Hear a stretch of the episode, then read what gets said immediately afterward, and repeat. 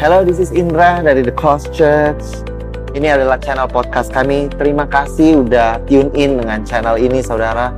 Kami berharap bahwa setiap message kami dapat membukakan lebih siapa Tuhan, saudara, dan Injil kasih karunia dan apa yang Yesus sudah lakukan di kayu salib kiranya membebaskan kehidupan saudara di dalam nama Yesus. Enjoy the message. God bless you. Hallelujah. Thank you, Jesus. So, our eighth anniversary church. Tahun yang ke-8. Hallelujah. Thank you for the worship team. It was such an awesome worship. Hallelujah. Isa. Boleh bilang ke kanannya Jesus has been good. Teman saudara Jesus has been good. Lalu boleh bilang ke sebelah yang lagi and he will be good. Because he is good. Amen. Hallelujah. Thank you Jesus.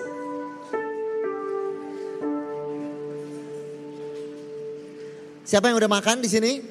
Di depan tadi ada some food. Saya belum uh, sempat menikmati, but sebentar saya juga akan makan di. Jadi um, setelah kebaktian, saudara, um, please do stay uh, stay. Um, saudara nikmati makanan di depan, um, have a good party dan juga ada game di depan, saudara.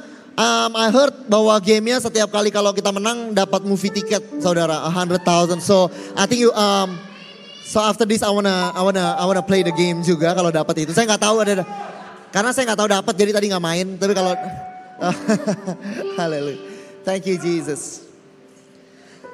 Ha. Kuasamu terlebih besar. Tuhanku terlebih besar.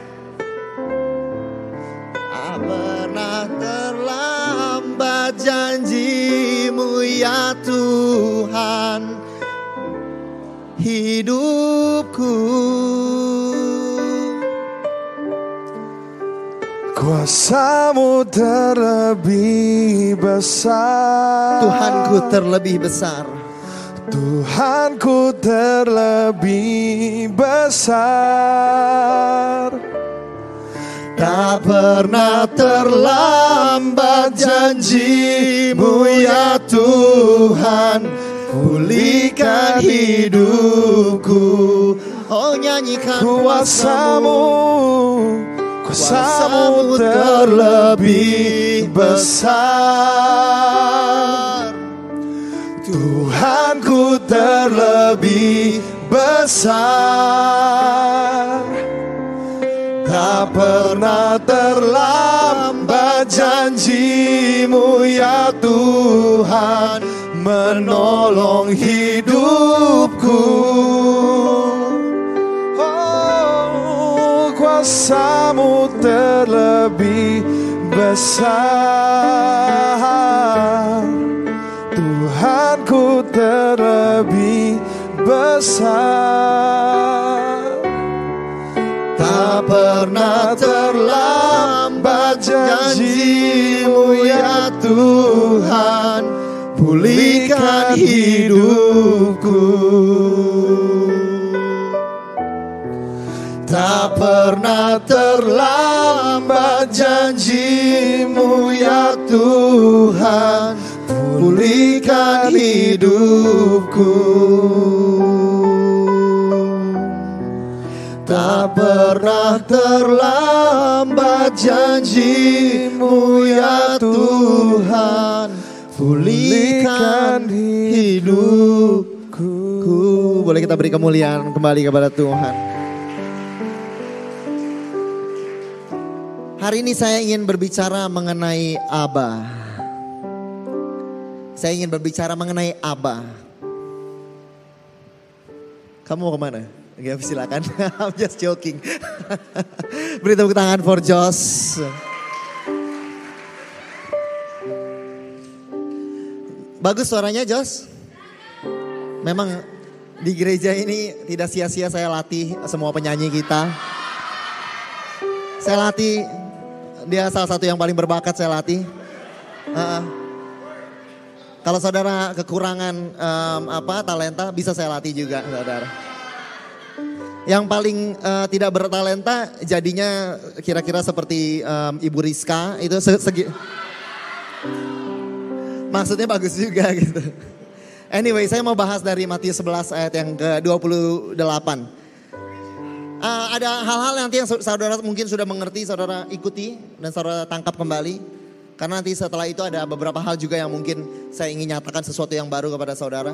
Em, saya merasa ini, em, saya coba menyiapkan sebuah khotbah yang uplifting yang abis itu kita wah teriak gitu kan Ah, ada visi besar something like that gitu tapi Tuhan terus bawa saya ke sini. So um, I just follow um, um, apa yang saya percaya Tuhan ingin katakan sama kita. Karena saya percaya ini is a mental of ministry yang Tuhan berikan kepada kita saudara. It's more than just a preaching. It's a mental of ministry yang Tuhan ingin berikan kepada kita. Matius 11 ayat yang ke-28 berkata Marilah kepadaku semua yang letih lesu semua yang capek, semua yang berbeban berat, semua yang lelah, semua yang kekurangan kekuatan, semua yang udah nggak ada tenaga, semua yang udah berikan segalanya dan juga masih belum ada lagi sisa, semua yang udah coba sampai udah nggak kuat lagi, datanglah kepada aku.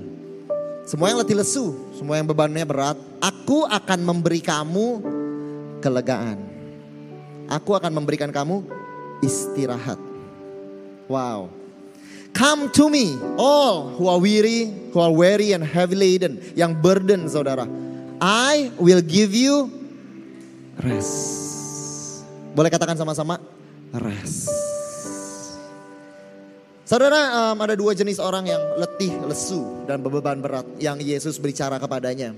Orang Yahudi pada saat itu. Yang pertama tentunya, mereka begitu banyak peraturan, mereka begitu banyak hal yang mereka perlu lakukan untuk mereka bisa capai Tuhan. Orang Farisi memberikan mereka peraturan yang banyak.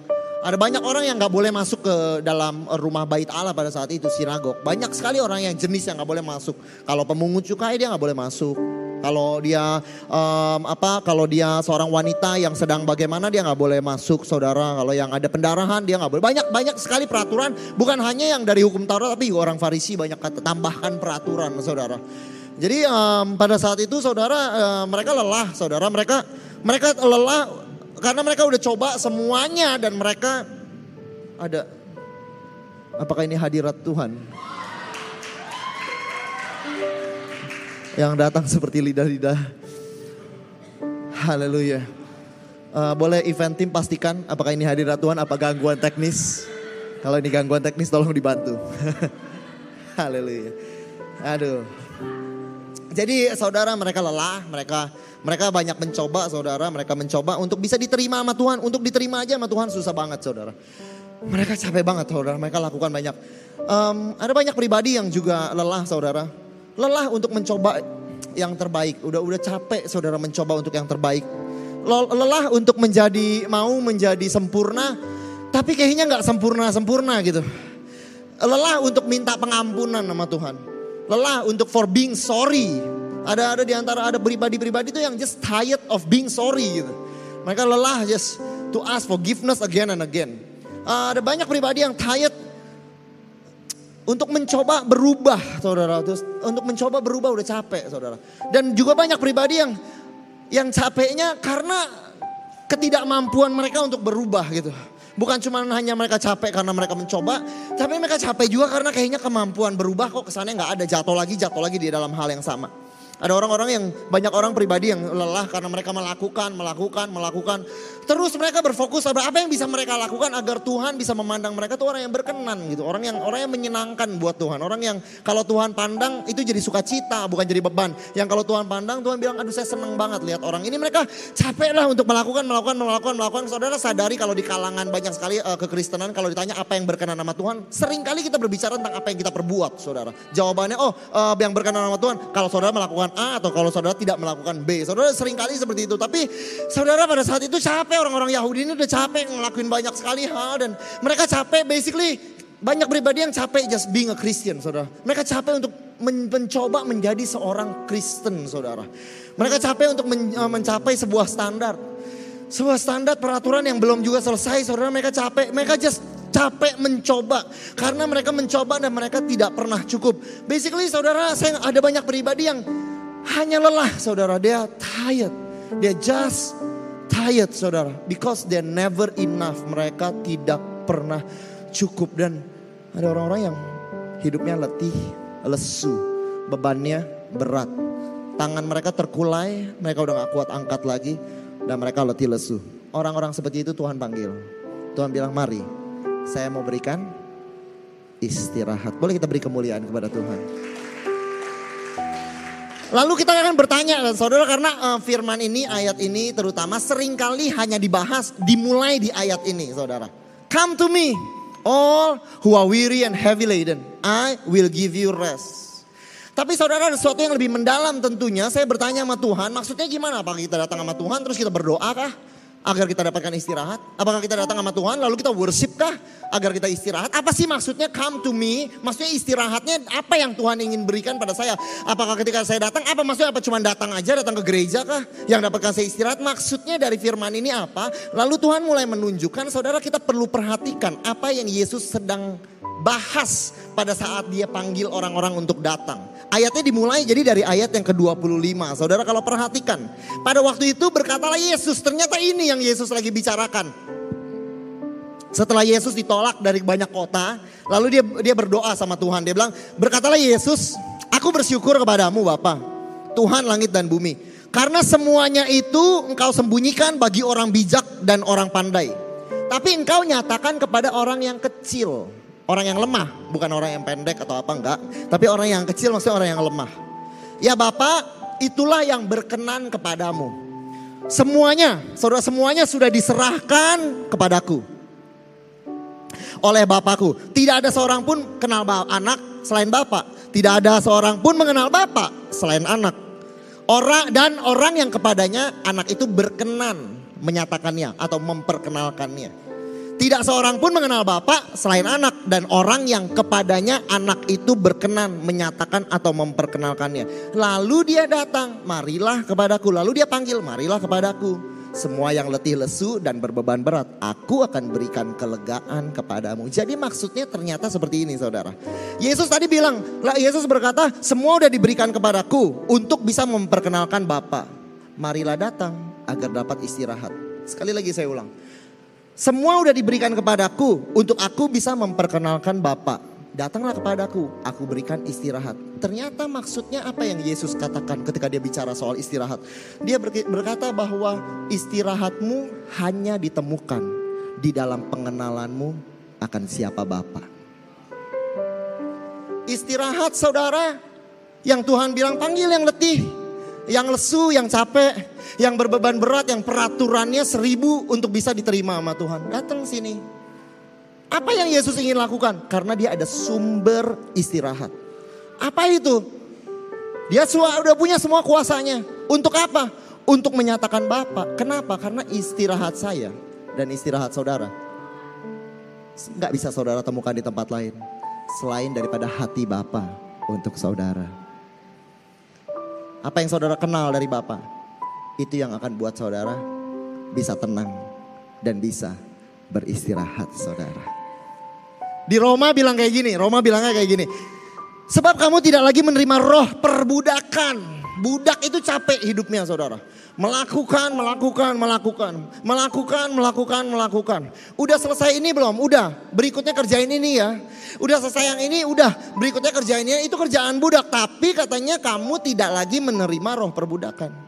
Yang buat kamu menjadi takut lagi, ketakutan terus. Aduh lakuin ini masih salah yang ini. Saya pakai yang seperti ini, ini masih kurang cukup. Saya udah melakukan ini, masih kurang yang ini. Saya doa 45 menit, suruh doa berdoa satu jam. Saya berdoa satu jam, jangan lupa doa lebih lebih lama lagi. Kalau lagi ada masalah harus lakukan hal ini dan hal ini baru Tuhan dengar ya. Kalau puasanya segini kurang baik, puasanya harus seperti itu terus melakukan. Roh perbuatan buat jadi ketakutan. Seolah-olah kita selalu harus bekerja untuk dapatkan tempat di dalam hati Bapak. Bapak. Harus kerja terus. Kalau mau dapat tempat di hati Bapak, kamu harus kerja. Tapi katanya kamu udah gak menerima roh seperti ini. Kamu menerimanya roh yang menjadikan kamu apa? Anak Allah. Kamu tuh udah dijadiin anak. Oleh roh ini kita berseru, ya Aba, ya Bapak. Abah, Bapak. Ketika saudara perhati, ketika dia berikan rohnya, apa yang terjadi? Kita berseru, Abah. Saya ulang lagi. Dia berikan rohnya pada kita, kita berseru, Abah. Roh Kudus saudara, tugas utamanya bukan berikan saudara karunia. Bukan untuk menghasilkan buah-buah roh dan semuanya itu memberikan kuasa. Seringkali kita bicarakan Roh Kudus dalam tiga hal ini, tapi tugas pertama dan utama daripada Roh Kudus ketika dia datang ke dalam kehidupanmu adalah agar kau bisa panggil Tuhan. Abah. Tugas Roh Kudus memberikan saudara keintiman dengan Bapa. Itu tugas pertamanya. Boleh kita beri kemuliaan kepada Tuhan. Itu tugas pertamanya. Kenapa begitu? Karena saudara sebelum Tuhan mau jadi yang lain dalam kehidupan saudara. Dia mau jadi bapak buat saudara. Dia mau jadi your daddy. Kenapa saya bilang your daddy saudara? Karena Abah di dalam bahasa aslinya saudara, di dalam bahasa Aramaik saudara. Anak-anak kecil, anak-anak kecil saudara, Ibrani yang kecil-kecil lucu-lucu saudara. Mereka kata-kata pertama yang mereka pelajari salah satunya adalah ima artinya mami dan juga aba yang artinya daddy. Katanya gampang diulang saudara ab, aba, aba, aba. Anak kecil pertama kali saudara tidak berkata mami atau berkata daddy. Itu adalah kata-kata pertama yang diajarkan roh kudus. Karena sebelum kita mengerti yang lain. Tuhan mau kita mengerti Bapa. Dia mau saudara ngerti kasih Bapa. Sebelum saudara kenal dia sebagai Lord of the Harvest, Tuan daripada tuayan. Sebelum dia mau saudara kenal sebagai yang lain, dia mau saudara kenal keintiman. Istirahat, datang sini. Ada Bapa yang mau jaga kamu. Ada Bapa yang mau memberikan kamu istirahat. Sebelum kamu perlu mengerti, uh, udah ngerti banyak nih semua peraturan saudara, anak saudara, um, saya, saya ada teman baik di sini namanya David saudara. Mika anaknya kecil masih umur hampir umur dua. Saudara saya sering main sama dia juga saudara. Sebelum dia bisa melakukan apa-apa, sebelum dia bisa cari uang, sebelum dia profitable memberikan keuntungan pada orang tuanya, apakah dia belum anak? Dia anak dari pertama. Dan dia anak kecil tersebut saudara panggil pertama daddy atau mami pertama. Daddy atau mami pertama? Daddy. Kenapa saudara anak kecil bisa ngomong itu? Karena sebelum dia ngerti peraturan, sebelum dia ngerti kerja, sebelum dia mengerti kehidupan. Apa yang dia mengerti? Dia mengerti hubungan saudara. Dia cuma ngerti satu. Ini daddy. Ini mami. Sebelum dia ngerti, dia pintar. Sebelum dia uh, pintar, kalau saya pergi ke jalan ini, ini jalannya bahaya karena gelap. Atau kalau saya pergi ke tempat ini, nanti ini bahaya buat saya. Kita kan udah gede, kita udah bisa tahu. Oh kita jangan lewat jalan ini, nanti bahaya. Lagi ada demo, kalau anak kecil nggak tahu apa-apa. Tapi dia tahu tempat aman dia cuma satu. Kalau ada apa? Kalau ada daddy. Kalau dia takut, dia nggak perlu tahu kenapa dia takutnya. Nggak, dia cuma cari daddy. Kalau dia gelap, dia cuma teriaknya Daddy, dia nggak tahu mungkin kenapa dia takut, dia nggak pintar. Sebelum kita tahu banyak peraturan, banyak apa yang harus kamu perbuat buat Tuhan, semuanya saudara karunia segala macam, yang perlu saudara tahu cuma satu. Roh Kudus cuma saudara ingin tahu satu. Saudara Roh Kudus ingin saudara tahu bahwa saudara itu anak yang disayang sama dia. Dan kalau saudara lagi bingung, saudara lagi lelah, saudara lagi letuh, saudara teriak satu hal. Panggil dia.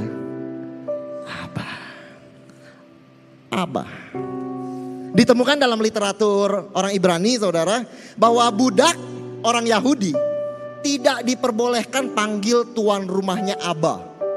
Dilarang memanggil tuan rumahnya Abah. Nah kenapa begitu saudara? Artinya kan lucu kan saudara. Budak kan tuh melakukan banyak kan.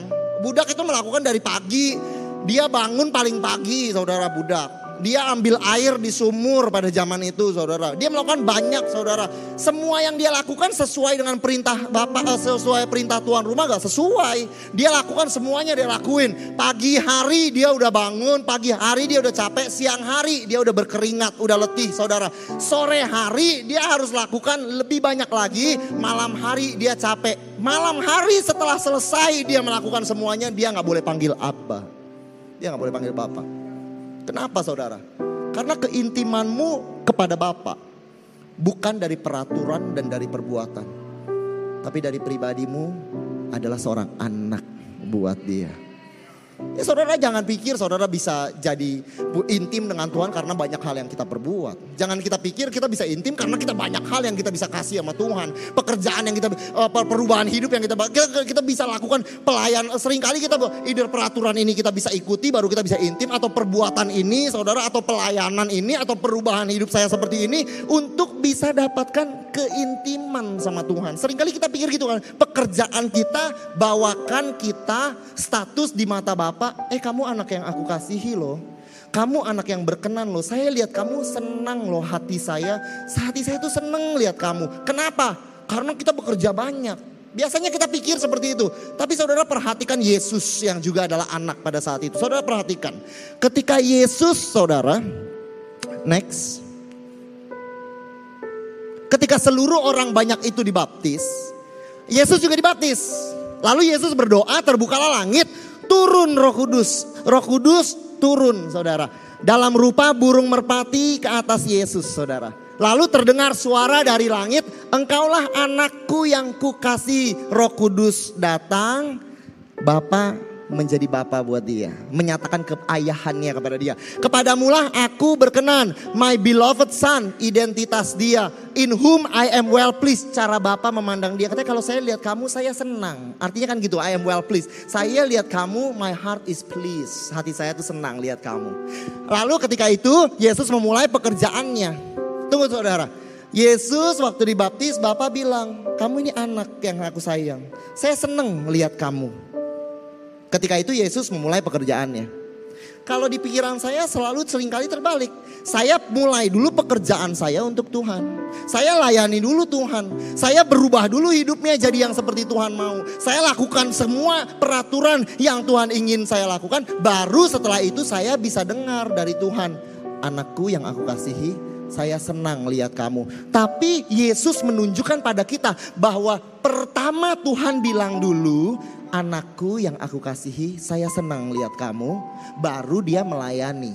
Itu namanya pelayanan the ministry of sonship. Pelayanan yang lahir karena kita anak. Bukan pelayanan yang lahir karena kita budak dan mau dapat pengakuan jadi anak saudara. The ministry of sonship. Kenapa saya mau bagikan ini saudara? Karena ini yang Tuhan saya merasa katakan kepada gereja kita. Bahwa gereja kita akan membawakan the ministry of sonship saudara. Boleh kita beri kemuliaan kepada Tuhan. Tuhan berkata kepada Yesus, kamu anakku yang aku kasihi. Aku ber- berkenan sama kamu, aku senang lihat kamu. Bukan setelah, tapi sebelum. Dia memulai pekerjaannya buat Tuhan. Udah bangkitin orang mati? Belum. Udah udah lakukan banyak hal? Belum. Belum lakuin apa-apa. Udah berkenan dahulu saudara. Baru Yesus bekerja. Saudara saya mau kasih tahu sama saudara. Bahwa Abah senang lihat kamu. Sebelum kamu berbuat apa-apa. Saya mau tanya sama Acong. Acong kamu seneng sama Jedi karena nanti dia bisa cari uang? Acong senang dengan anaknya Jedi karena dia anaknya. Bahkan mungkin Acong belum kepikiran kapan dia cari uang. Gak kepikiran, kenapa? Dia senang sebelum kamu profitable. Kamu sebelum kamu bisa kasih keuntungan pada Tuhan. Kamu pertama tuh bukan bukan apa sih? Apa kamu tuh bukan objek terang dunia objek perubahan, objek buah-buah. No, no, no, no. Tuhan waktu lihat kamu, kamu bukan objek itu semua. Pertama dia lihat kamu, kamu tuh anak buat dia. Anak yang dikasihinya. Jadi datang semua yang capek, yang peraturannya banyak, yang lelah, yang terus bekerja dan bekerja dan bekerja untuk berubah agar bisa diterima sama Bapak. Bapak bilang gak usah. Kak saya terima dulu. Kamu apa adanya, datang. Aku berikan kamu istirahat saudara aku berikan kamu istirahat. Itu yang pertama. Orang yang lelahnya ada orang-orang yang lelah. Karena mereka berusaha menyenangkan Tuhan. Berusaha diterima di hati Tuhan. Saya dulu orangnya seperti itu banget. Saya kayaknya harus lakuin begitu banyak hal. Sampai saya bisa, "Ah, kayaknya pulang rumah tuh papa seneng sama saya. Ada dosa sedikit aja, wah kayaknya susah banget hidupnya. Kayaknya bapak tuh balikin mukanya. Tapi saya baru tahu ternyata enggak dan saya dapatkan istirahat. Tapi ada jenis kedua yang Yesus ingin bicara, saudara. Orang yang letih dan lesu. Ada orang-orang yang letih lesunya itu karena musimnya gelap, musim kehidupannya. Capek akan kehidupan, saudara. Ada orang, ada pribadi-pribadi yang datang sama Yesus dan ada pribadi-pribadi bahkan mungkin di tempat ini banyak lah banyak pribadi yang yang lelahnya mereka lelah lelah akan masalah-masalah hidup yang nggak kunjung selesai. Mereka lelah, saudara, mereka lelah. Mereka lelah khawatir. Saudara pernah nggak lelah khawatir? Lelah khawatir gitu. Nggak mau khawatir tapi khawatir terus, saudara. Sampai lelah. Ada orang-orang yang banyak pribadi yang lelahnya tuh lelah menantikan jawaban dari Tuhan. Ada yang kadang-kadang kita berharapkan harusnya kata yang positif ya. Tapi banyak orang juga yang lelah berharap saudara. Kenapa? Apa yang kita lelah berdoa, doa yang sama tapi nggak kunjung dijawab juga. Lelah saudara untuk menanti-nantikan Tuhan. Ada orang-orang yang lelahnya tuh lelah saudara un- mereka lelah karena saudara mereka capek belajar percaya. Tapi mereka nggak belajar percaya juga. Banyak pribadi yang lelah ketika mereka ragu. Mereka lelah juga saudara banyak yang lelah. Karena kecewa akan hidup saudara. Banyak yang lelah karena tidak berdaya. Banyak yang lelah karena lelah. I'm just tired of being tired. Ada berapa kali saya lihat di Facebook beberapa saat ini ada orang-orang yang kesal karena ditanyain terus sama orang kenapa sih muka lu seperti ini, kenapa sih lu kayaknya down terus hidupnya. Saya ngerti perasaan mereka karena mereka juga udah lelah. Untuk lelah, saudara ngerti gak sih? I'm tired of being tired. Kalau you tahu hidup I, I juga capek jadi orang yang capek gitu. I bukan pengen capek, I capek. I'm tired of being tired. Tapi I'm also tired trying not to be tired. Tapi saya juga capek untuk coba nggak capek, coba senang, coba suka. Saya juga capek juga gitu. Ada orang yang jenis keduanya seperti ini, lalu Tuhan panggil mereka dan yang letih lesu. Karena musim kehidupanmu kelam. Datang, aku juga mau berikan kamu istirahat. Tiga minggu lalu saya khotbah mengenai Esau dan mengenai Yakub. Waktu Kamis, saudara saya nggak gitu suka kesaksian mengenai hal-hal ini, tapi saya merasa ini saya perlu bagikan. Jadi saya bagikan kepada saudara, oke? Waktu hari Kamis tiga minggu lalu sebelum saya berkhotbah hari Minggu, hari Kamis istri saya pergi check up ke Singapura karena dia baru operasi kista adenomiosis saudara empat atau lima bulan yang lalu. Saya kira check upnya aman biasanya sih, biasanya sih uh, cukup aman. Jadi saya minta dia pergi sendiri gitu karena cuma pergi pagi kayak jam 11 terus pulang sore gitu jam 6 gitu. Dia pergi ke situ, Waktu dia pergi ke situ dokternya cek dan waktu dokternya scan, dokternya bilang sama Kristi, saya khawatir kata dokternya. Lalu dia bilang jangan khawatir, kalau kau letih lesu datang pada Tuhan. Enggak dia nggak bilang kayak gitu. Enggak enggak. Dia nggak bilang, dia nggak bilang kayak gitu. Dia bilang dia khawatir. Dokternya bilang dia khawatir. Kenapa? Kayak saya melihat ada kemungkinan ini cancer katanya. Ada kemungkinan ini kanker kata dia. Habis itu Kristi telepon saya. Dia nangis, dia telepon saya jam 12 siang. Habis dari Kamis sampai Minggu saya udah nggak siap uh, pikiran saya udah nggak udah udah nggak udah nggak udah nggak bisa siapkan khotbah itu yang Esau Yakub itu. Itu semua Tuhan yang bicara di panggung. Saya udah nggak tahu ngomong apa jujur aja Saudara. Pikiran saya is just doesn't uh, fix tuh kan. Setiap kali kita bicara ini ada hadir.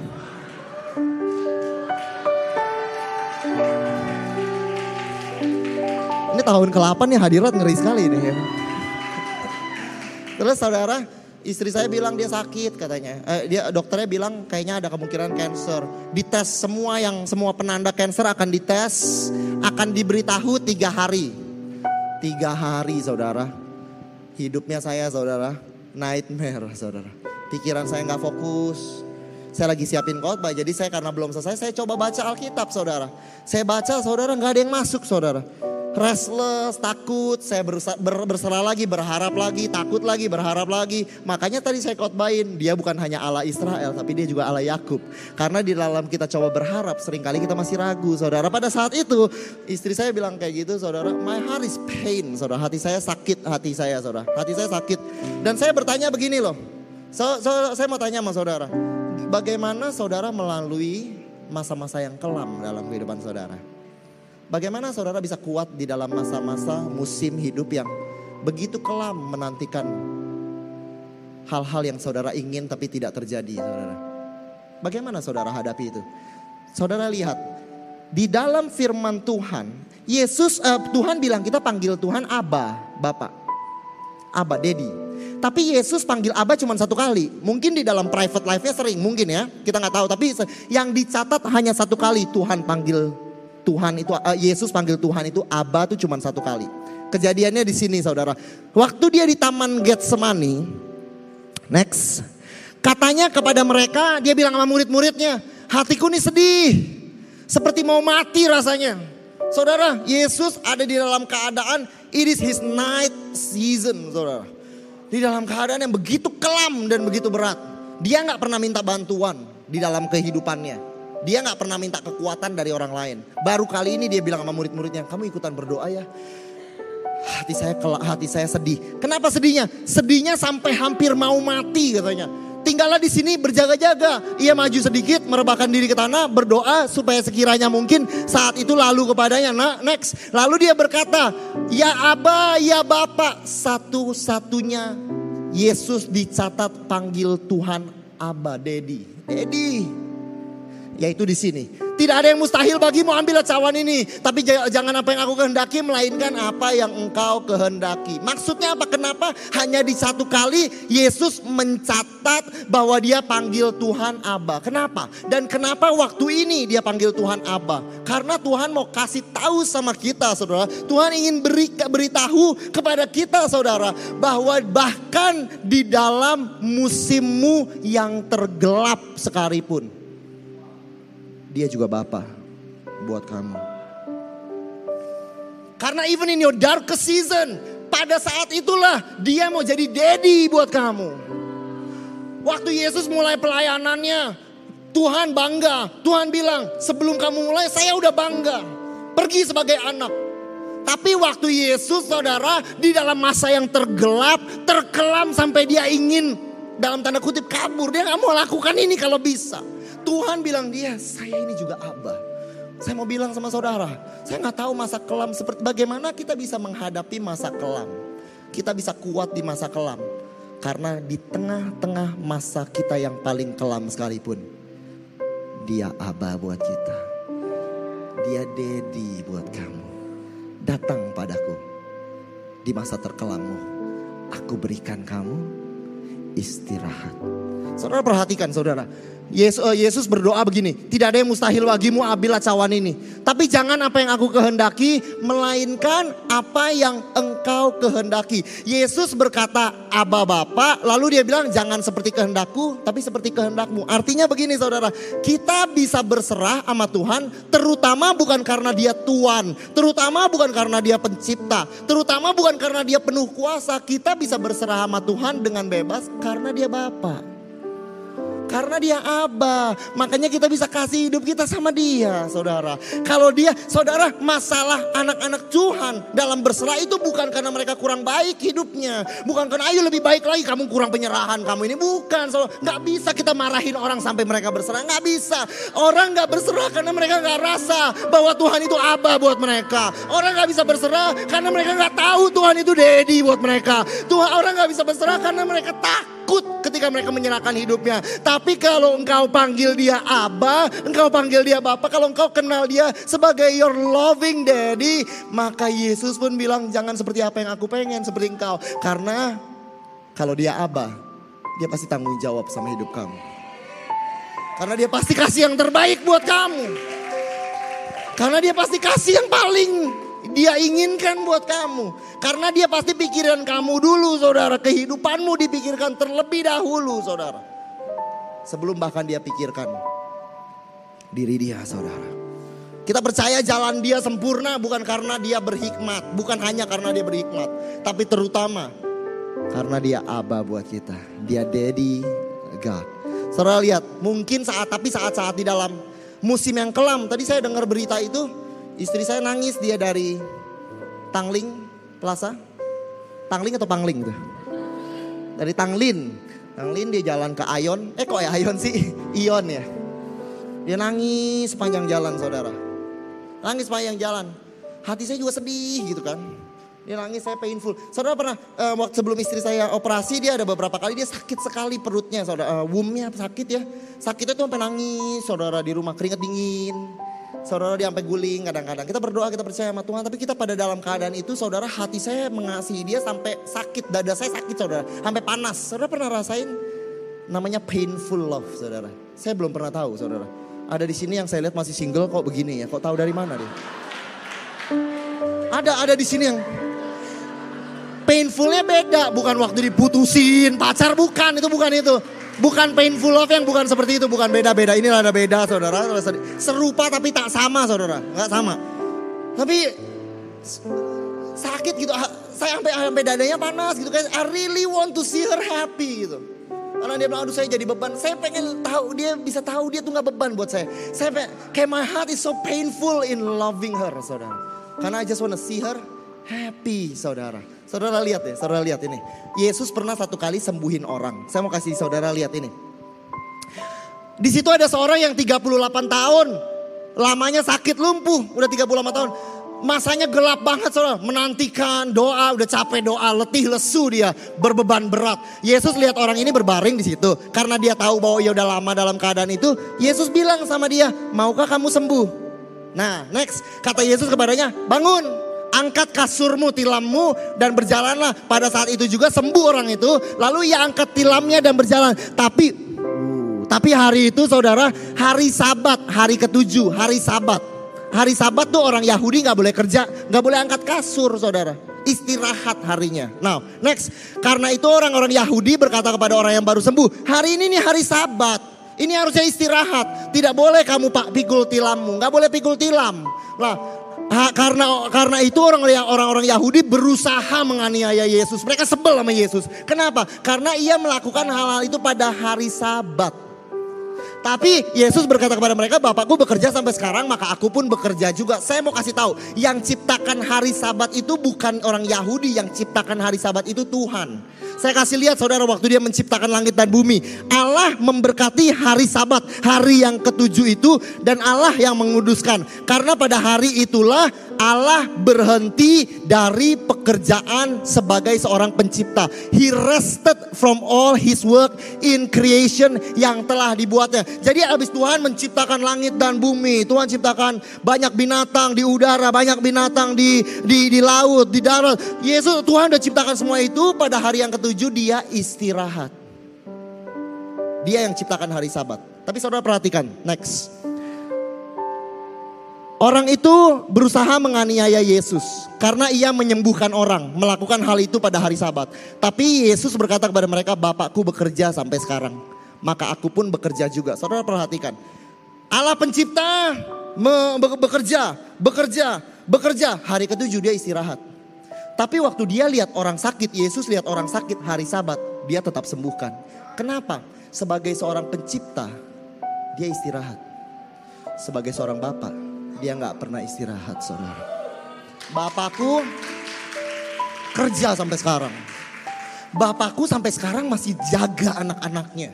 Sebagai pencipta dia istirahat. Tapi in being your father, he never, never take rest, saudara. Di situ kita bisa berserah sama Tuhan.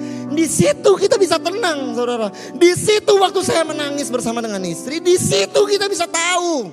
Di situ kita bisa kuat kekuatan kita di masa kelam kita. Karena kita tahu dia nggak pernah berhenti jadi Bapak. Kekuatan kita di masa-masa kelam kita adalah bahkan ketika kita sedihnya sampai mau mati rasanya sekalipun.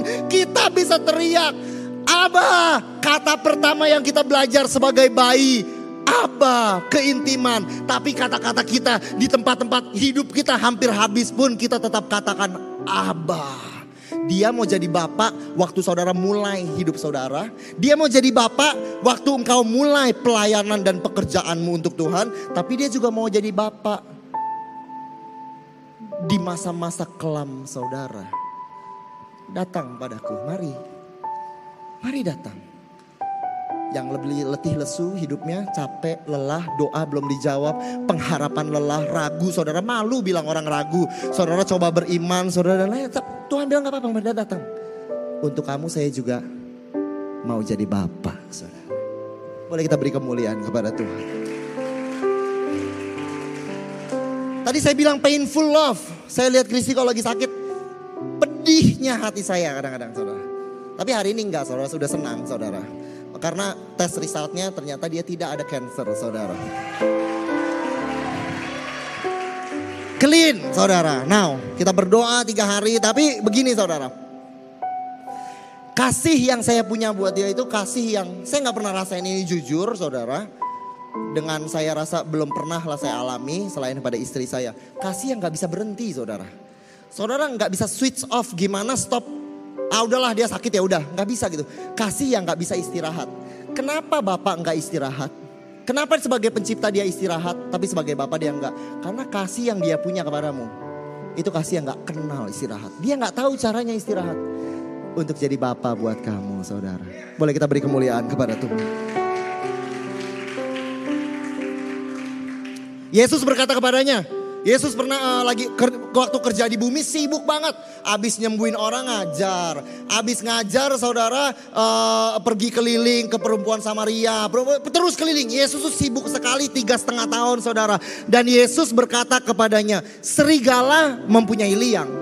Burung punya sarang. Tapi anak manusia tidak punya tempat untuk meletakkan. Kelino, me, mengistirahatkan. To lay, meletakkan kepalanya. Artinya apa? Yesus nggak pernah ambil istirahat. Karena bapaknya terus bekerja, makanya dia terus bekerja. Dia nggak kenal istirahat. Dia berikan, dia berikan yang terbaik terus. Dia nggak kenal istirahat. Tapi ada satu kali Tuhan meletakkan kepalanya. Kapan? Saya kasih tahu. Waktu Yesus meminum anggur asam di atas kayu salib. Berkatalah Yesus, sudah selesai. It is finish. Semua yang dia mau lakukan untuk saudara Selesai saudara. Lalu ia kelino menundukkan, meletakkan kepalanya dan dia serahkan. Lalu Yesus saudara lihat sekali salib. Dia tadinya nggak pernah letakkan kepalanya. Serigala ada tempat tidur, burung ada tempat tidur, tapi saya, saya nggak akan kenal lelah, saya istirahat karena papa saya bekerja, saya juga kerja, terus kita bekerja.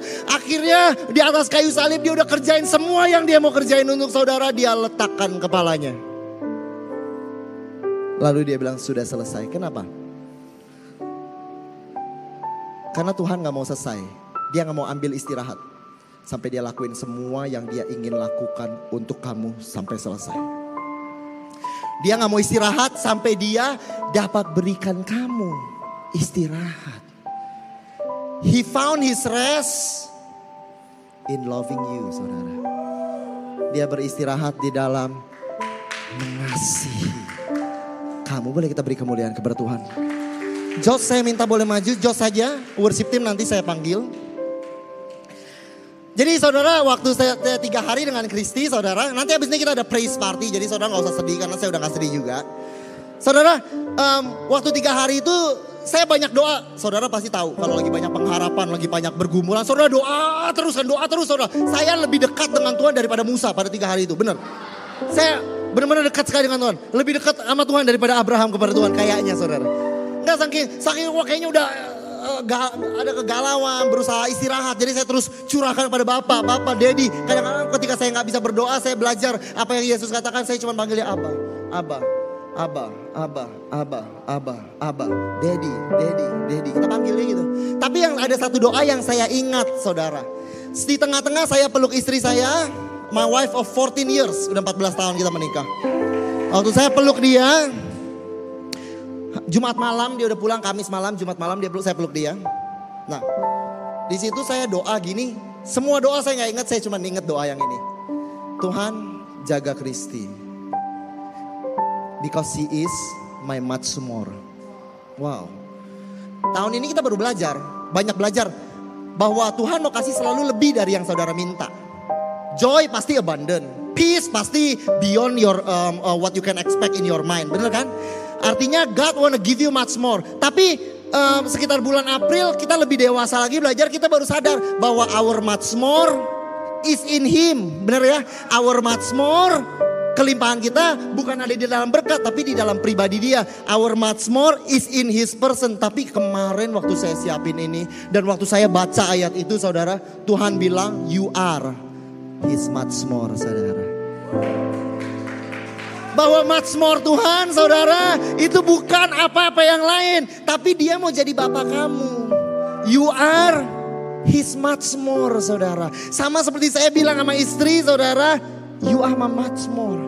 Tuhan saudara dengan painful love, dengan kasih yang gak kenal istirahat, dengan kasih yang mau terus memberi yang terbaik, dengan kasih yang gak tahu caranya stop mengasihi, dengan kasih yang gak tahu caranya dia stop. Bagaimana dia bisa, bagaimana seorang dapat berhenti mengasihi. Kalau saya nggak tahu caranya, bagaimana lagi dengan Bapamu yang ada di surga. Dan waktu dia berikan semuanya, kenapa dia baru stop setelah semuanya udah selesai? Because you are His much more. Waktu Tuhan pandang kamu, kesenangan Tuhan ada. Bukan ketika kamu bekerja buat dia, bukan ketika kamu melayani dia. Kesenangan dia ada ketika dia bisa jadi bapak buat kamu. Dia cuma mau jadi ayah. Oleh karena itu dengan sangat sengsama, seksama dan teliti. Tuhan bilang sama Yesus bukan, Yesus memulai pelayanannya. Bagus anakku, aku senang. Dengan seksama Tuhan perhatikan jangan sampai begitu. Di, di catatnya saya senang lihat kamu. Baru kamu boleh mulai pelayanan. Kamu mau berubah hidupnya? Mau lakukan yang terbaik untuk Tuhan? Jangan lakukan karena kamu mau jadi anak. Karena hari ini kamu udah anak buat Tuhan. Jangan lakukan agar Tuhan pandang kamu. Aduh Tuhan seneng lo lihat saya kenapa? Karena saya berubah banyak hidupnya. Enggak, enggak, enggak, enggak. Tuhan seneng lihat kamu duluan sebelum kamu berubah hidupnya. Dia senang kamu sebagaimana adanya kamu saudara. Dia senang kamu sebagaimana adanya kamu. Oleh karena itu Tuhan bilang mari datang padaku. Mari datang yang capek. Kamu letih dengan agama. Kamu letih dengan peraturan. Kamu letih dengan peraturan gereja. Kamu letih dengan puasa yang gak kunjung habis. Kamu letih dengan banyak hal. Kamu letih karena kamu melakukan bukan sebagai anak. Kamu masih lakukan sebagai budak. Mungkin Tuhan bilang datang. Lepaskan semua itu. Hari ini jadi anak yang saya sayang. Kamu mungkin letih karena masamu kelam. Kamu doa belum kunjung datang. Gimana kamu bisa melalui hidup dengan sukacita kalau setiap hari kamu masih meminta hal yang sama, berharap hal yang sama. Kamu capek berharap, tapi kamu capek juga ragu. Kamu capek nggak berharap juga. Kamu bingung karena kamu ada di masa kelam hari ini. Datang padaku, aku berikan istirahat. Maksudnya apa?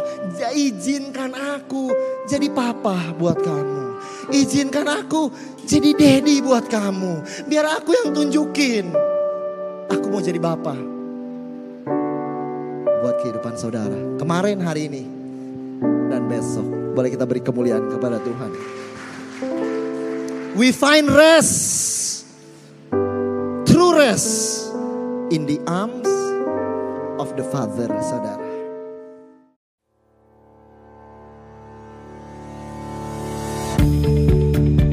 Terima kasih lagi sudah mendengarkan episode ini saudara dari podcast ini. Thank you so much saudara. Saya berharap bahwa Injil kasih karunia dan apa yang Yesus sudah lakukan bisa membebaskan kehidupanmu saudara. Kalau saudara diberkati, saya mengundang saudara untuk share saudara um, sermon ini baik secara pribadi pada your friends and your family saudara atau you can screenshot dan kau bisa bagikan kepada sosial media saudara dan jadilah terang saudara. I hope um, message ini melalui saudara bisa memberkati lebih banyak orang lagi. Dan kalau saudara diberkati, saya mengundang saudara untuk subscribe kepada channel podcast ini. Again, I want to thank you. Berterima kasih kalau saudara mendengarkan dan mengizinkan dirimu diberkati dari apa yang kami lakukan. Terima kasih, Tuhan berkati. God bless you and bless you and bless you again. In Jesus' name. Amen.